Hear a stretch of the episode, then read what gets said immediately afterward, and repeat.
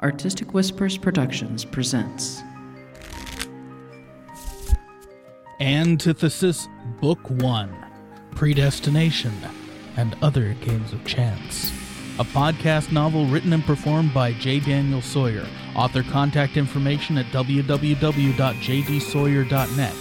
Featuring the vocal talents of Danny Schade, Kitty McKeon, Ryan Levy, Aaron K. Balabanian, Stephanie Sawyer, George Clensos. With original music by Danny Schade. This story contains harsh language, sexual situations, and graphic violence.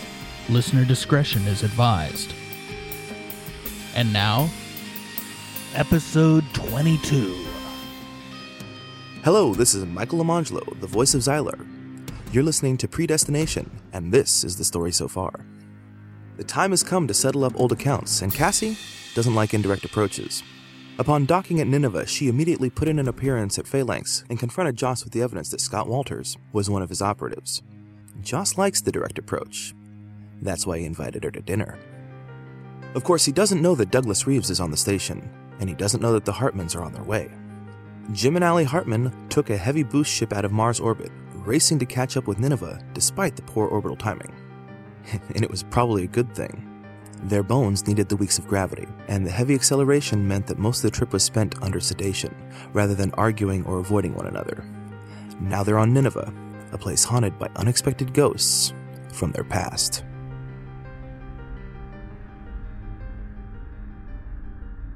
Attention all passengers, please stow loose items and secure your flight harnesses.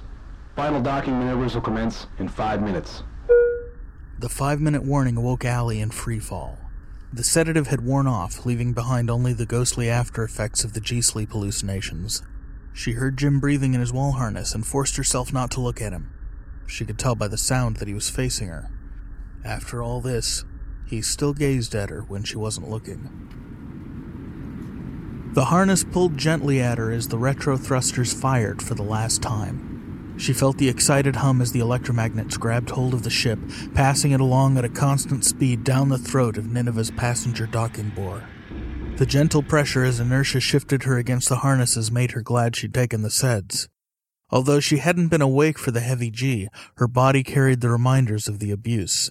Stiff joints, tender breasts, aching eyes. She probably burst a capillary somewhere along the way. After the ship settled gently into its moorings and her feet found the floor as floor rather than as just another wall, the slight weight, no more than 120th gravity, bearing down on her toe joints made her wince. Disembarking was tolerable, but once they started descending the levels, she'd be in for eight kinds of hell. The interior of Nineveh's habitation deck spun at about one gravity, give or take a fraction as one ascended or descended. After months in Martian gravity, her bones and muscles would be shit for bearing up under her own body's weight. Moving out through customs, she felt Jim's hand wander repeatedly to the small of her back. It was all she could do not to slap him. They were in public and marginally on the clock. There was no time to air out the shit they had between them. And, she admitted, she would be just as happy if she could find a way away from him without airing it out at all. Ever. Instead, she gritted her teeth and maneuvered through the crowd ahead of him wherever she could. Customs didn't hassle them about their weapons. They didn't ask to see proof of profession. They didn't seem to care about much at all, except plants. They were both nearly strip searched by officials ostensibly checking for unquarantined seeds, and then put through a decon wash to make sure they weren't harboring any spores, while their clothes and belongings were irradiated. At the end of the conveyor belt, Allie found herself in a locker room with a dozen other people, each light footing about in the low gravity with baggage claim tickets, trying to find the locker number that matched so they could retrieve their clothes and belongings.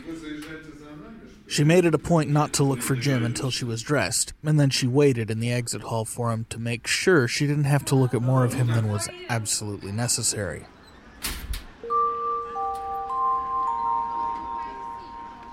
The commission said that Reeves' representative would be waiting for them in the gallery around the main lifts. Jim found Allie waiting for him near the exit from customs. She didn't give him a second glance. She didn't have to. She was making him pay for his little sojourn with the Children of Light and for finding them the job on Sidon, and probably a thousand other little injuries that his moodiness had inflicted on her over the years. He knew it. And he would wait. Sooner or later, she'd come out of it. He wanted to be angry with her, but he knew he didn't have the right. He'd made her wait often enough over the years when he got too angry or too frustrated and checked himself into his little emotional cave for days or weeks on end. There was enough blame to go around without adding more to the pile. The outer concourse was wide and low, like a cavern drilled by dwarves trying to mimic a convention center. Coming out from customs, they stood at the narrow mouth of an ever widening funnel shaped room that terminated at the far end in a bank of lifts bordered on either side by tram tracks. When a tram cleared its moorings, he could see all the way down the long bore of the station, with the greenbelt surrounding them on all sides. Sidon had nothing on this place. As they approached the lifts, Jim couldn't help but break off and detour to the tram station railing and look down. Hundreds of hectares stretched out below him, sprouting wheat crops, rice crops, trees he didn't know the names for, fruits and vegetables. He hadn't seen so much green in one place since well before leaving Earth three years ago. He stood transfixed, taking it all in, drinking in the mixed earthy smells wafting up to him in the breeze. We weren't meant to live like this. He found himself repeating it over and over to himself. The children were wrong. Destiny didn't take men out to the stars. Men who were smart about what they did would stay firmly rooted to their native soil, where the wind wasn't made by fans and the air smelled of something other than machine oil and packed tight humanity where you could look up and see blue sky instead of deck plates or black or the feeble orange of the Martian atmosphere, where there were hills, cool and green, nestled under white spring clouds. All these years, and he'd never known he missed it. Jim! Allie's voice, harsh and irritated, pierced his reverie like the self indulgent bubble that it was. Still leaning on the railing, he tore his gaze away from the beautiful fields below and looked right. Allie stood, her hand in the air like she was trying to flag down a taxi, seas of people moving around her. When she caught his eyes, she gave him a glare that said, What the fuck do you think you're doing? He twitched his head slightly, a well practiced question that she knew how to read. Have you found who we're waiting for? She nodded and waved him over again. When she saw him shoulder his pack, she turned away and retreated back through the crowd. The thing about blind hires, particularly with slippery motherfuckers like Doug Reeves, was that you never really knew what you were in for. As he dodged through the columns of foot traffic moving to and from the lifts, Jim wondered if anything could possibly be worse than the job that Allie first bumped into him on. They hadn't exactly worked for him before, but they'd each bumped into him, and he was the kind of man who seemed to slide into control of every situation, no matter who else was in the room and he had a sense of justice that would curdle Lucifer's blood if poor old Nick ever had the misfortune to find himself in the same room with the bastard. The money made it worth the bother, and Reeves' twisted sense of integrity told Jim they'd probably make it through with their skin intact. What he could not have guessed was how little else he might actually keep on the other side of the ordeal. Allie stood next to Reeves' agent. The tall woman had her back to him. She had an implausibly long shape, probably raised in low gravity where the bones had less to push against, and dressed in a pale blue ship suit. She wore no hat, and her long red hair fell loosely about her shoulders. On her left hip rested a fashionable long barreled thermal in a leather holster. Allie nodded at Jim. The woman turned around. When Jim saw her face, his hand went immediately to the small of his back where he kept his thermal. You. Nothing more really needed saying. Jim, this is Doug. We've met before, Cassiopeia Orenthal. The woman's silk smooth alto carried more than simple authority. It carried violence. Jim decided not to decline her handshake. They stood eye to eye for a moment before the grip contest finished in a stalemate. Jim Hartman. You've met? Where?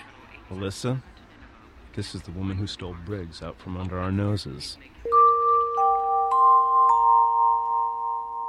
In all her years growing up, going to Mass and confession, struggling through the confirmation classes, and trying to understand the sacraments before finally giving up and just believing, Allie had never really believed in the devil. Even to her eight year old child mind, it didn't seem realistic. If God was as great as the liturgy said he was, there wouldn't be a devil at all. Maybe it was childish logic, but it was enough to keep her away from taking Satan seriously for the last 35 years. That was then. Now a mercenary walked on her right and Jim on her left, and Jim kept trying to paw her while he kept looking past her at the guide as if he wanted to burn her down with his eyes. Like a moon stuck in eclipse, unable to move forward or backward for fear of being fired or bludgeoned, she wondered if she'd inadvertently stumbled into hell. When she stepped through the door into the hotel suite, she didn't wonder any longer. Thank you for coming. Reeves. It was one thing to accept a job from him over a long distance link. Seeing him in the flesh after all this time was quite another. He reclined in an easy chair reading something on his PPD. When they entered, they merited a cursory, polite glance and nod, directing them towards the couch opposite him. In private, he was the same as on the bench, a master of direction. Like an unholy king, he sat on his throne and moved others around him, pieces on a chessboard. She'd been in the unwitting position of playing the pawn for him before. She knew what it meant. Allie let Jim sit down first. He predictably picked the edge of the couch nearest the door. She found her way to the far side of the couch, took her seat, and scrupulously studied the ends of her fingers at him. Despite the pretense, she noted that the mercenary stayed near the door. Reeves appeared to finish whatever he was working on and set his PPD on the table next to his recliner. Before acknowledging the Hartmans a second time, he looked up at his lackey in the doorway. Thank you, Cassiopeia. You'll handle the meet tomorrow morning? It's all arranged. Excellent. I'll see you then. He dismissed her with a curt nod, and she spun on her heel and walked out the door. Now, Reeves sat up and looked squarely at Allie. I have a job for you. Somehow we guessed that. Jim shifted his weight forward on the couch, doing his best to match Reeves' intense posture. He was no match in the presence department. He never had been. What's the work? Allie grabbed control of the conversation before Jim turned it into a pissing match. She didn't need him defending her. She needed him to mind his own fucking business and do the job at hand. We have a problem back on Luna. There's an underground movement funneling money and secrets through the docks in Luna City. We think they're working for the Persians, but we're not sure. If it's true, this is a major threat to everyone in the colonies. Now it was Allie's turn to turn her attention fully on Reeves. That's a big job. Why us? He'd have to have a good reason to hire them, and Allie wasn't about to play the circus monkey unless she knew why. Reeves smiled magnanimously. You're the best there is in this business. No. Why did you hire us? I've seen you before. I know what you have at your fingertips. You're a spider with web lines in every direction. Why do you suddenly need to cast a line all the way to Mars to find us? Reeves held her gaze for a moment, and then nodded as if he'd made a decision. I have suspicions. I think this organization has support on the board. I also don't want questions asked about where my tip came from. You are the best there is. You're also my only option if I don't want word getting back up the ladder. You're working in strict confidentiality, which I know doesn't present a problem for you. Reeves oozed authority from his pores the way some frogs oozed neurotoxins. He knew people cold. He knew how to present an offer, and he knew how to push people around to make them like it. She'd seen it before. Nothing much had changed, but Allie wasn't ready to cave yet. And why here? This is where the problem starts. There's someone here who might be the key to the whole affair. He has a gift for this kind of thing. I think he's behind the terrorist attacks in the colonies the last few months, but I need to know for sure. If he's not, he may prove invaluable to me. If he is, I need him disappeared. Do you have a dossier? Allie felt Jim shift uncomfortably next to her. Reeves grabbed a PPD from the table, a different one than he'd been reading, and handed it to her. Everything you need to know is in there. In the slot, there's a warrant card that will get you in with station security if you need backup. Allie nodded her understanding and opened the file. Jim inhaled sharply. We're investigators, Reeves, not killers. Jim's voice We ran don't over the familiar speech in the back of her mind while she thumbed through the foreground of the lunar dock situation. She paged down the dossier and nearly dropped the PPD. Jim didn't notice. He was still lecturing Reeves. We don't disappear people. We'll take it. Allie didn't give a shit about cutting him off. Not now. Not with Reuben Briggs staring back at her from the screen of the PPD. Jim turned around on her, anger flashing across his features. What the? You have a vested interest in this one. Consider it a bonus. You son of a bitch. How could he know? Nobody knew. Nobody could know. Nobody except Briggs himself and that bitch who snatched him and who is now working for. Oh, fuck. Allie, I'm not kidding. What the hell it's is. Briggs. what? Jim grabbed the PPD from her and stared at it, slack jawed. You knew. She poured all her malice into the words. How did you know? You recognized my assistant? Yes. For the right price, she shares what she knows. Reeves leaned back, his face set in a mockery of sympathy and kindness. The spider resplendent in his web, perhaps the serpent dangling fruit before her from the tree. After a lifetime of doubt, Allie found the missing part of her faith. Next time she took the sacraments, she could answer truthfully.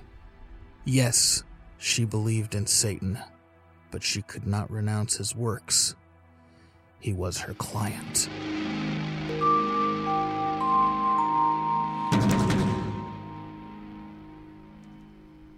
Cassie willed her eyes open just enough to cast about for the clock, but Joss's body blocked her view.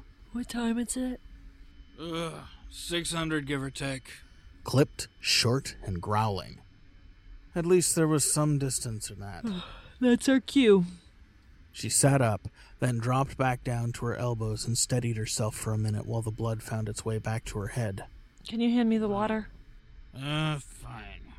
Joss grumbled. His arm moved and his hand swooped over his body, bearing a tumbler with a pittance of moisture swirling around in the bottom. His flat wasn't dry. He kept it humid, probably to remind himself of the weather back on Earth. It wasn't the pleasant moisture of Reservoir Cave. It was suffocating. It held scents. The smell of basil and pesto from last night's seafood pasta, how he'd gotten hold of it up here she'd never know, mingled persistently with the smell of sex and clung to everything. She hated it. Her sweat didn't evaporate properly, and she overheated in the bed, and it always felt like she was trying to breathe underwater. But it didn't stop her from waking up with cotton mouth. The few drops in the glass didn't do much to get her saliva going again. She patted him on his hip, perhaps a little harder than she meant to. Time to get up, Joss. There's someone you have to meet. Go jump out an airlock. His growls were centering. His gruffness was as direct as his cunnilingus, and no less potent. With the Hartmans on one side and Reeves on the other, Cassie held on to every moment she had left with Joss before she had to get down to business. In an hour, she'd either find out that he betrayed them all, or he'd think that she had when he walked into Phalanx and saw Reeves sitting there. She didn't understand the complex inner workings of the American government, but she expected that the two men would recognize each other. Jade was gone as far as she was concerned. Zyler never grew up, and she didn't know if she could trust him anymore.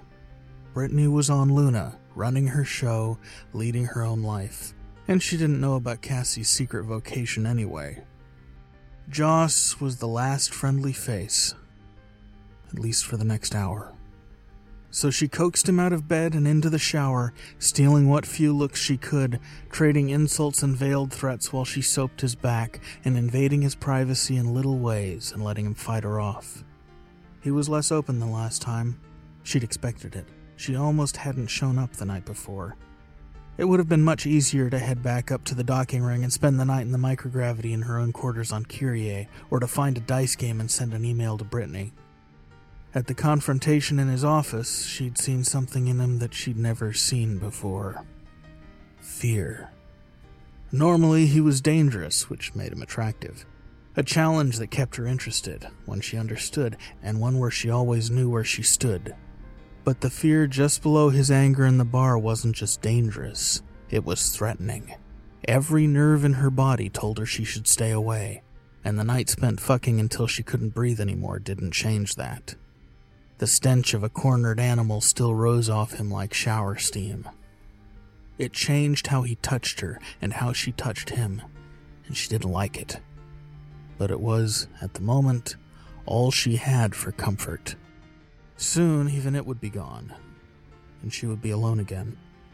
She considered last night a settling of the accounts. He found her sitting on the edge of his bed, tying on her boots. He'd already slipped his overcoat and fedora over his loose tunic shirt and slacks when he emerged from the washroom. Your ambassador's ready? He still wasn't happy about being woken after four hours' sleep, and he clearly wanted to close the door on the night before. He'd better be.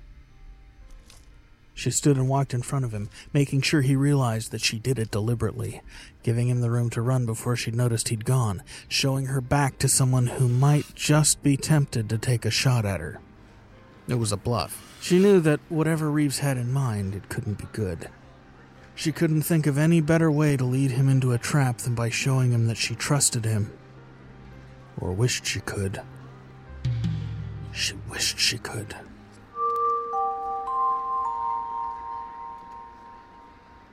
Phalanx yawned in front of them like the mouth of a long beloved dog that suddenly turned rabid. Joss didn't know what Cassie's game was, but it wasn't like her to set up a meeting and not prepare him with dossiers, briefings, or anything else. It stank of a setup, and he now knew that he couldn't trust his security, no matter how many layers he put down. Watertight security was the kind of pornography they dished out at Secret Service bachelor parties, and he should have known better. The thoroughfare was nearly empty this time of the morning, so he'd have plenty of room to leg it if the prickles on his neck were something more than old ghosts. He'd taken advantage of Cassie's back to log into Fugitive and warm up the ship, just in case. He filed for takeoff clearance. He ordered fresh food for the stores. If he could survive the next four hours, he'd be able to leave on a moment's notice. Cassie took a glance back at Joss before she stepped through the door to Phalanx, whipping her red ponytail around like she was swatting flies. Joss automatically loaded a throwing star into his left hand and reached his right down into the pocket where he kept his trusty old SIG. The short tufted carpet on the floor inside Phalanx dampened Cassie's footfalls and swallowed the other sounds whole. Not a lot of crowd noise in the bar, just some scattered low conversations and a very low, almost inaudible music track playing over the speakers to put the patrons at ease. Cassie sauntered far too confidently around the corner past the entryway. Joss caught a reflection in one of the mirrors on the wall as he rounded the corner. She was tense. It showed on her face. She came to a stop in front of a booth. Three people in the booth, Cassie stood between him in a clear view of their faces, and she knew it. He shifted the throwing star so that it nestled between his fingers, ready to deploy. Joss didn't see as he had much of a choice. He took a breath and steeled himself for things to get very, very messy, and then strode up to the table as if he'd live long enough to still own the place tomorrow. Cassie deliberately kept herself between him and the people at the table, watching him in the reflection from the picture frame that hung above the booth. Who in the hell is she hiding? Joss? Cassie's tone was light, but in the reflection he saw a warning in her eyes. Who are your friends? He kept the agitation out of his voice. Barely. Oh, we know each other.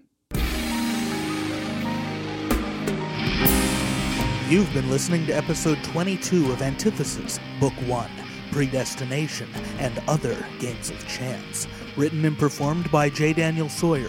Original music by Danny Schade, used with permission.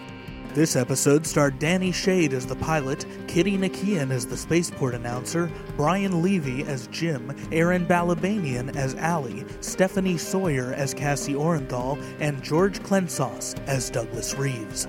Some sounds courtesy the Free Sound Project at www.freesound.org. Other sounds copyright 2008 Kitty Nakian and Artistic Whispers Productions. This audiobook was recorded, edited, and mixed at Artistic Whispers Productions in Castro Valley, California. The book is copyright 1997 and 2008 J. Daniel Sawyer, and the recording is copyright 2009 Artistic Whispers Productions. This recording is released under a Creative Commons Attribution Non Commercial No Derivatives 3.0 license, and all other rights are reserved to the author.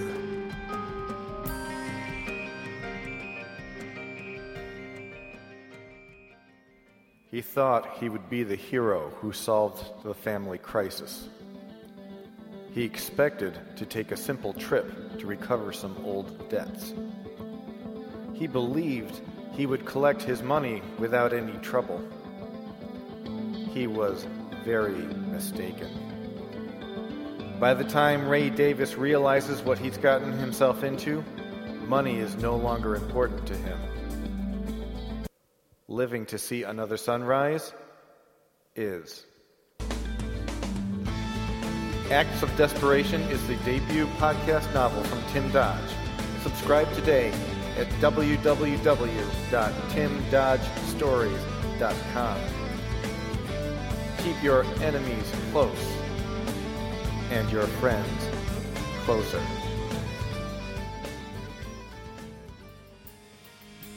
Hey everyone, not many episodes left to go. I have actually a whole post show written for you, but I'm lagging and my voice is shot from this cold, so I'm going to get back to you with all the cool stuff from this week's post show in next week's post show.